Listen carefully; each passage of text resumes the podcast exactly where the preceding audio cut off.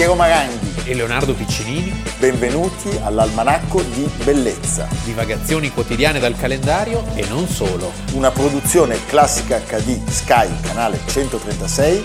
In collaborazione con Intesa San Paolo.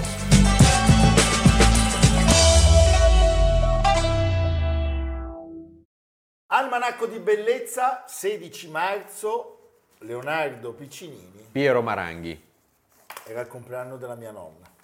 Ah, la figlia di Portaluppi, il 16 marzo. Il 16 marzo, ma soprattutto oggi, complimenti. Mille, mille e non più mille, mille puntate, mille puntate dell'almanacco, il che vuol dire mille per due, duemila temi. Duemila temi. Una sorta di mini enciclopedia. Li abbiamo tutti in faccia, con dei segni, segni. un decadimento. No, Siamo arrivati però... a mille, signori. E lo possiamo dire, siamo arrivati a mille grazie a voi. Siamo una grande famiglia. Ci mandano il vino, le mozzarelle. Ci sostengono. Il sassello. Ci sostentano. Va bene. Il sostentamento. Sostentamento di Platone. L'alimento. Ringraziamo l'almanacco che è composto di Tutti. migliaia di persone. Amerigo Daveri, Valentino Puppini. Lucia Simioni. Lucia Simioni. Jacopo Ghilardotti. Nicolò Cazzola. Alessandro Puppini, la stirpe dei Pupini. E poi Riccardo Cassani, Paolo Faroni, Vanessa Bonomo, Laura Muzio e per sempre, naturalmente, Samantha Chiodini. Oltre a tutte le maestranze, truccatori, truccatori costumisti, costumisti, fonici, fonici eh... procioni. controfonici, sì, eh, piallatori, addetti al paesaggio, alle location, alla location. location. La Granseola. Del fiume. No. Del Carnaro. Il Carnaro o Quarnaro. Quarnaro. Sì, ma allora era più aulico il ah, Carnaro. Carnaro. Sì. Allora, pensate che sulla stampa del 30 dicembre del 1920 Nicola Bombacci, uno dei fondatori sì. del Partito Comunista, poi morto appeso. Che oggi sarebbe un cospito praticamente. Insieme a Mussolini in piazzale Loreto racconta della frase pronunciata dal compagno Lenin al congresso dell'Internazionale Comunista a Mosca, in cui lui dice c'è un uomo solo in Italia capace di fare la rivoluzione. Due punti. D'annunzio. Beh, sai, migliaia di chilometri. La visione un po', ecco. E eh, noi lo sappiamo, D'Annunzio... D'Annunzio era molto bravo a rivoluzionare gli arredamenti, in effetti. Sì. Questo gli riusciva molto bene. Però questa forse è la sua impresa che... Sì, l'impresa fiumana.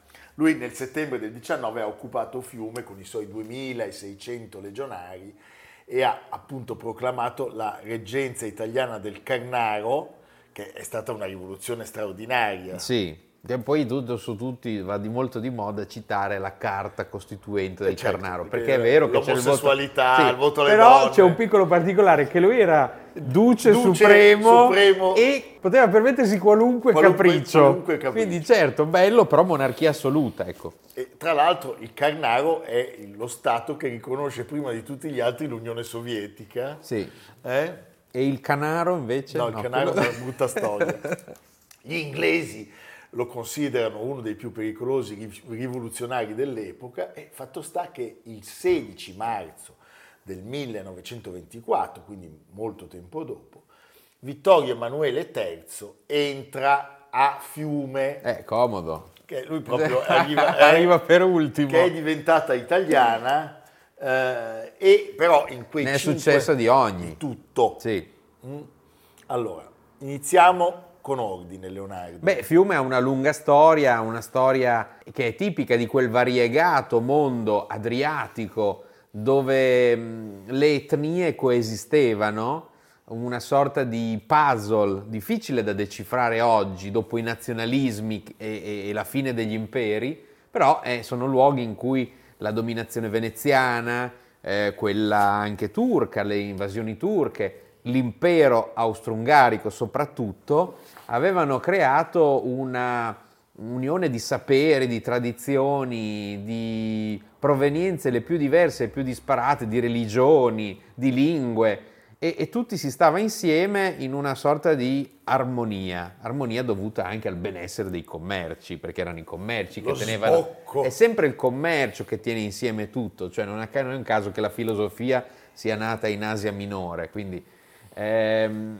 ecco, e questo, questo meraviglioso cosmo policromo della, della Fiume pre-1915 si rompe con la Prima Guerra Va Mondiale. Va a sbattere con la Prima Guerra Mondiale, l'Italia, lo sappiamo, entra in guerra dopo il patto segreto di Londra, ma purtroppo eh, i nostri plenipotenziari si dimenticano di inserire Fiume Eh. nei compensi territoriali che avremmo dovuto ricevere dopo la guerra. E Quando- d'altra parte lo dice la parola stessa, Trento e Trieste, noi combattevamo per Trento, Trento e Trieste, Trieste. mica per Fiume. Quando finisce la guerra eh, e si è liqu- liquefatto l'impero austro-ungarico, eh, lo sappiamo, Vittorio Emanuele Orlando e Sidney Sonnino volano eh, alla conferenza di Parigi A piangere. E pestano i piedi, ma gli americani soprattutto non ne vogliono sentire Woodrow. Wilson, anche perché c'era da, eh, diciamo, compensare il nuovo alleato, cioè il regno Di di Jugoslavia. Jugoslavia che aveva i serbi in posizione egemone. I serbi, avendo combattuto contro gli austriaci, erano chiaramente molto interessati ad avere un completo sbocco sul mare. Fiume era una città composta in larga maggioranza da italiani Due terzi. mentre nell'entroterra si parlava sloveno, eh, si parlava slavo, cioè ed questa co- coesistenza, se eh, limitata alla sola città di Fiume, vedeva una, una straordinaria maggioranza della componente italiana. E quindi eh, Fiume si trova isolata e il regno eh, dei serbi, dei croati e degli sloveni Karageorgievich. E quindi Fiume si trova isolata e destinata al regno, al nuovo regno di Jugoslavia. Cosa succede? Parte la mitologia della vittoria mutilata su cui si innesta appunto l'impresa di D'Annunzio.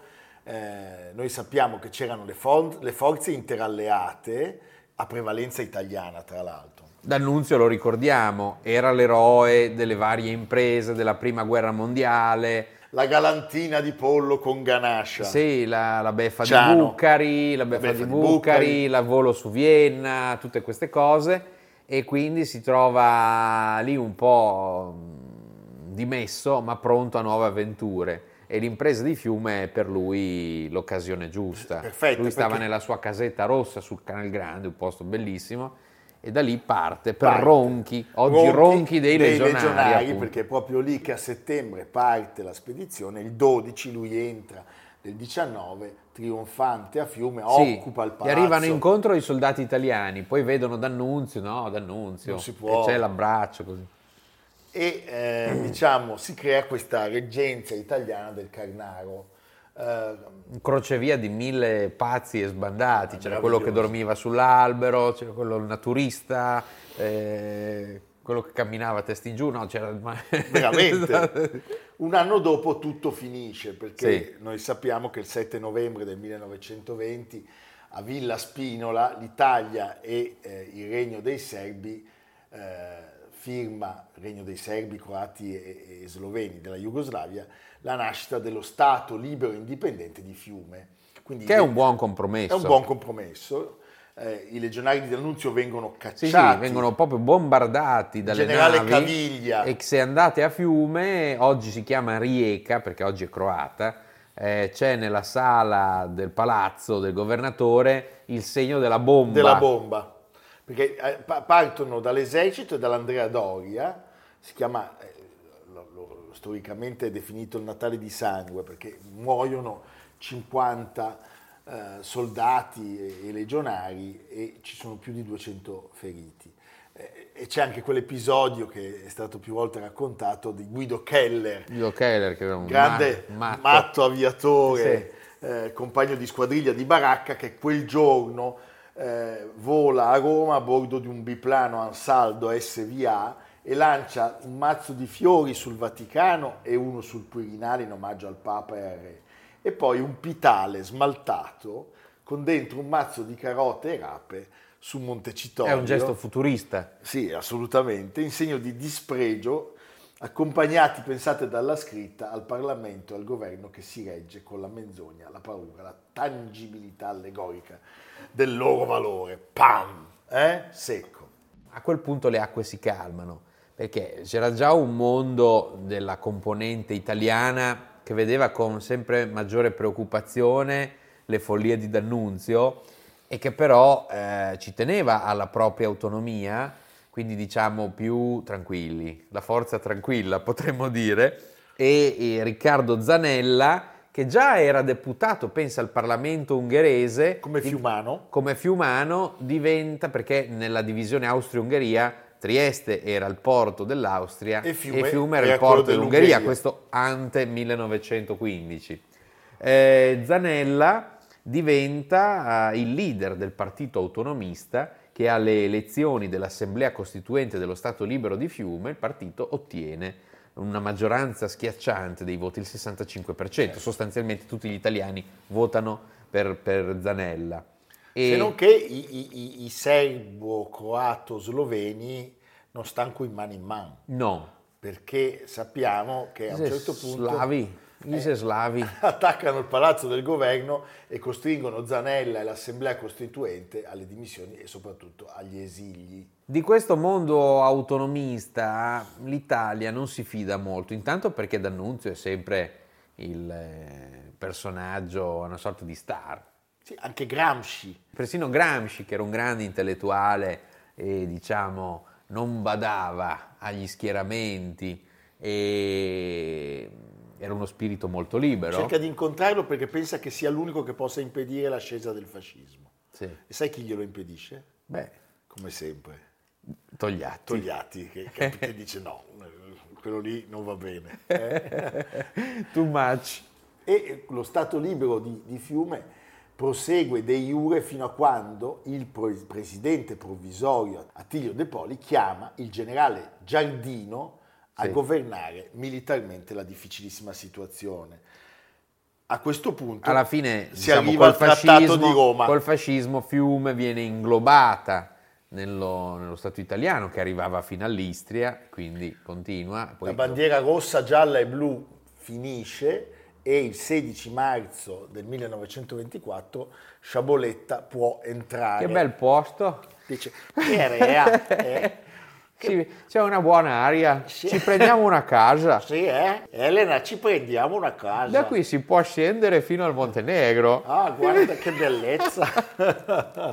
Senti, caduta del fascismo, sconfitta bellica, finisce il ventennio di vita italiana, poi sappiamo la tragedia terribile sì. eh, quando l'esodo giuliano-dalmata colpisce Fiume, pensate 38.000 sì. italiani che scappano dalla violenza eh, dalla barbarie della politica dei comunisti jugoslavi.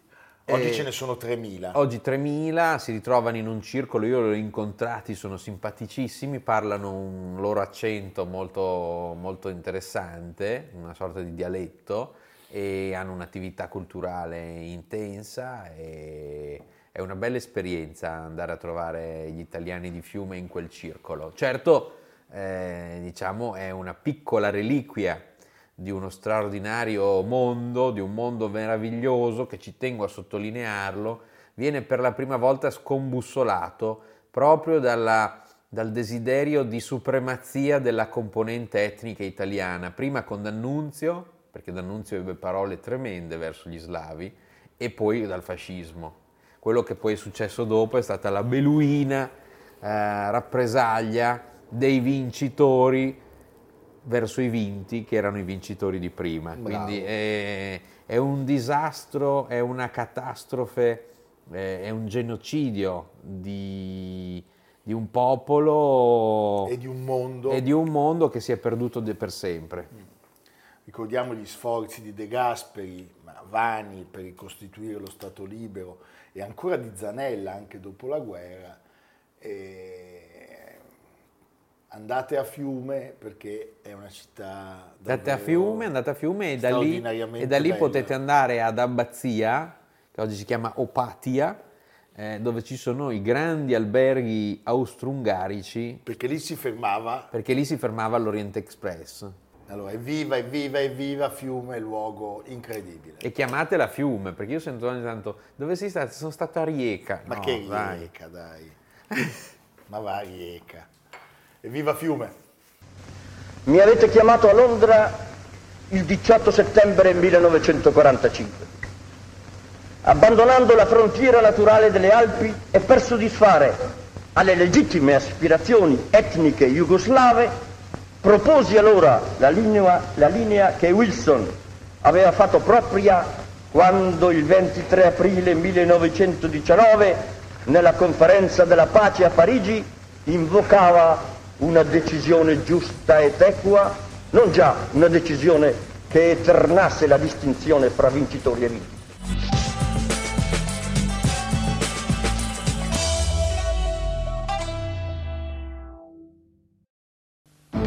Nonno, cos'è la tecnologia? Non lo so. Intanto non chiamarmi nonno in pubblico. So che è una magia.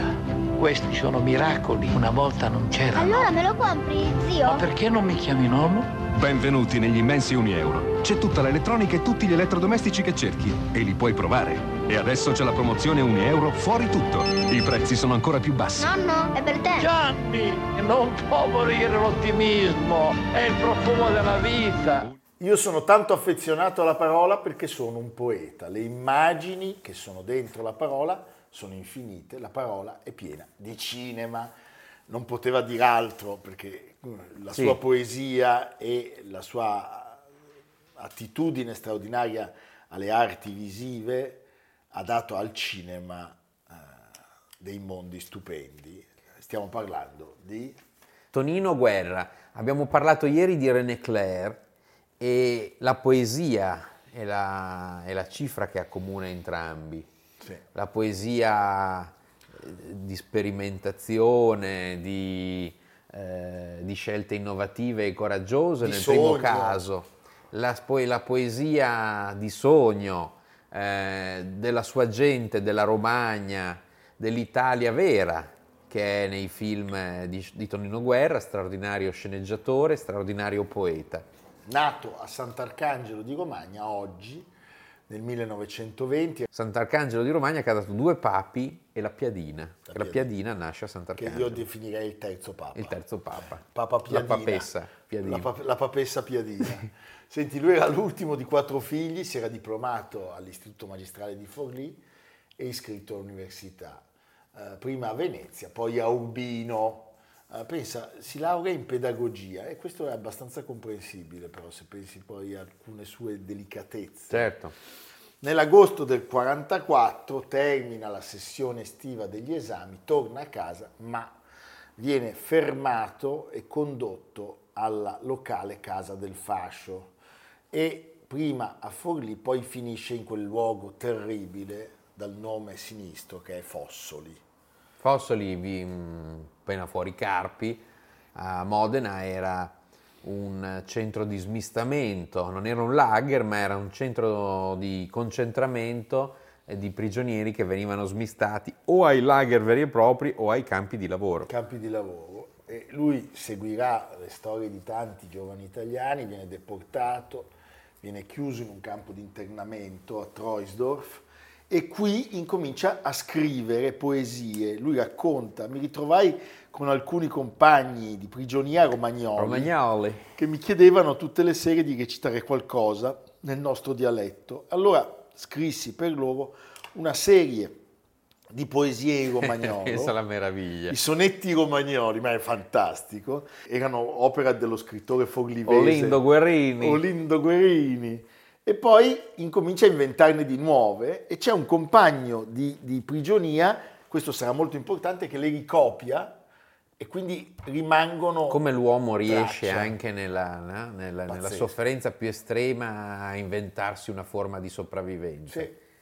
E dopo la guerra, lui che dopo la guerra si chiama Guerra, dice in un'intervista dice avrei preferito chiamarmi Pace, Sì. eh, Tonino Pace, ritorna a casa e si laurea con una tesi dal titolo La poesia dia- dialettale romagnola nel Nel Novecento. Novecento, giustamente in tema, trova le sue poesie scritte durante l'internamento, le fa leggere a Carlo Bo, eh, indimenticato professore a Urbino, rettore dell'Università di Urbino, fondatore dello de- Yulm. dello Yulm nel 68, che ne rimane molto colpito. e riesce a farli pubblicare sostanzialmente eh, con il titolo stupendo, I Scarabocci, eh, gli scarabocchi, Sì. eh, c'è la prefazione di Carlo Bo, a Sant'Arcangelo si costituisce così attorno a lui un gruppo spontaneo di giovani poeti, dove c'è anche Raffaello grande Raffaello Baldini. Si riuniscono al caffè Trieste alcuni concittadini li chiamano ironicamente è il Circle de Giudizi, del giudizio. il circolo del Eh, giudizio. E eh, alla carriera di scrittore inizia quella di insegnante e lui eh, lavora a una scuola di avviamento agrario a Savignano sul Rubicone, Proprio calato profondamente nella Romagna più Romagna della Romagna. E varca il suo Rubicone. E poi arriva un, un esordio narrativo con un breve romanzo, La storia di Fortunato, che viene pubblicato da, da Elio Vittorini. Nella sua fortunata collana, famosissima, I gettoni. I gettoni. Si sposa con Paola Grotti, nascono due figli, Costanza e Andrea. Andrea è un compositore di colonne sonore. Cassinas ha fatto un'altra poesia. Ma quando è che le scrive tutte queste poesie? Cassinas, vedi che? Fai sentire la poesia al principale.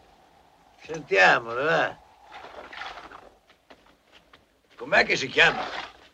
I mattoni. Ah, bella. Mio nonno fava i mattoni. Mio babbo fava i mattoni. Faccio i mattoni anche a me, ma la casa mia dov'è? Bravo. Bravo Cassinas. Giusto, perché no? L'ho capita, Tessa. È vera. Ma anch'io ero un poveraccio, cosa credi? Però piano piano sono diventato capomastro. Non si può mica ottenere tutto pim pum pam. Ci vuole pazienza, carino. Bisogna lavorare. E lavorando uno lavora. Bisogna lavorare. Non sia dietro a lavorare. Fare?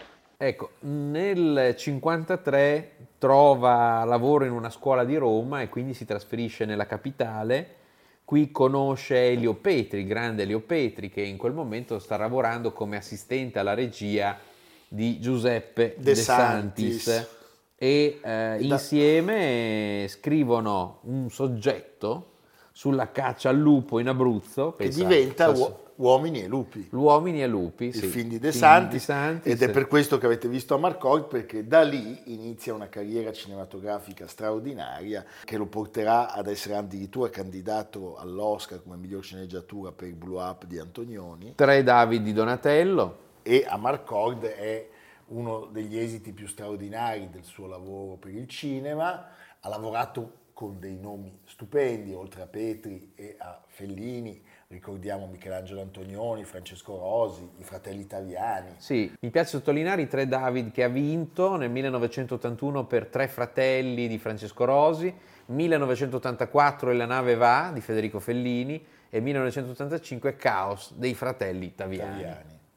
Senti, lui racconta un, un segreto sul titolo di Amarcord, che anch'io... come lo chiama Tornatore Amarcord. Amarcord, è vero?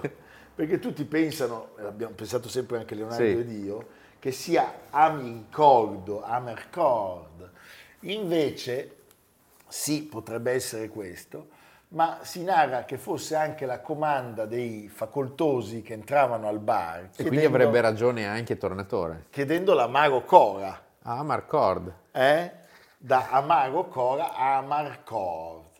Nel 75 un altro amore, In va in Russia e conosce Eleonora Kreindlin. se ne innamora, scioglie il precedente matrimonio e la sposa nel 77. Pensate, arriva a scrivere il film italiano di Tarkovsky, Nostalgia o Nostalgia, Sì, bellissimo, con, eh, con Domiziana Giordano. Giordano. Tutto girato in una Toscana fantastica tra Bagno Vignoni, Pienza, San Galgano. e poi Teo Angelopoulos. Teo Angelopoulos, 1986, Il volo, con Mastroianni, Serge Reggiani, pura poesia. Ci sono delle sequenze memorabili. E poi negli anni 90 gli esplode una passione giovanile che è quella della pittura. Sì. Lui diceva i miei quadri devono tenere, vogliono tenere compagnia, sono come degli appunti, dei racconti, sono come appunto delle poesie. Nell'ultima parte della sua vita decide di lasciare Roma, si trasferisce a- Pennabilli, nell'Appennino riminese, dove trascorrerà il resto della sua vita e dove organizza le sue installazioni artistiche, Sì, sì, era mostre. un- una sorta di guru del luoghi luogo. dell'anima Si di Tonino Guerra. Si andava a Pennabilli a trovare Tonino Guerra. sì. E poi diventa anche il testimonial e tutto il grande pubblico. Sì, Oscar Farinetti. Oscar Farinetti per L'ottimismo è il profumo della vita. un euro. Un euro. Eh? Va bene, abbiamo fatto un po' di pubblicità, ma no, Sì. no. Pensate che, tra l'altro, lui ha un pronipote che è Fabio De Luigi, stupendo. Ah, grande. Eh? L'ingegner cane.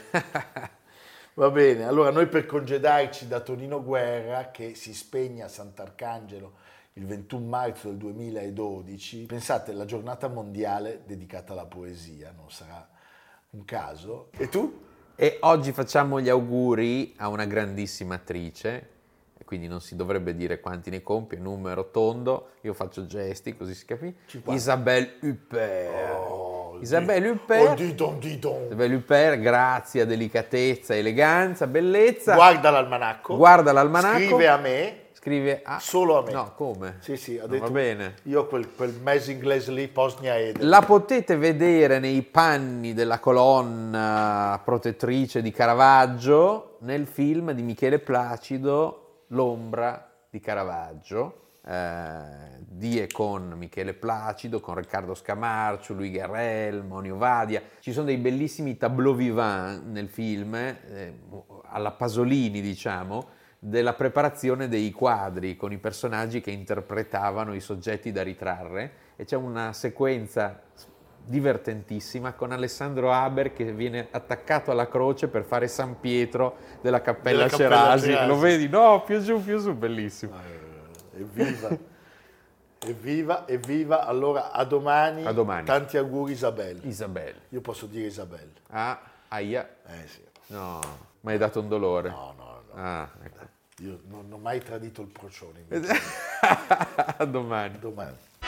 Almanacco di bellezza, a cura di Piero Maranghi e Leonardo Piccini. Con Lucia Simioni, Samantha Chiodini, Silvia Corbetta, Jacopo Ghilardotti, Paolo Faroni, Stefano Puppini. Realizzato da Amerigo Daveri, Domenico Catano, Luigi Consolandi, Simone Manganello, Valentino Puppini. Una produzione classica HD, Sky Canale 136 in collaborazione con Intesa San Paolo.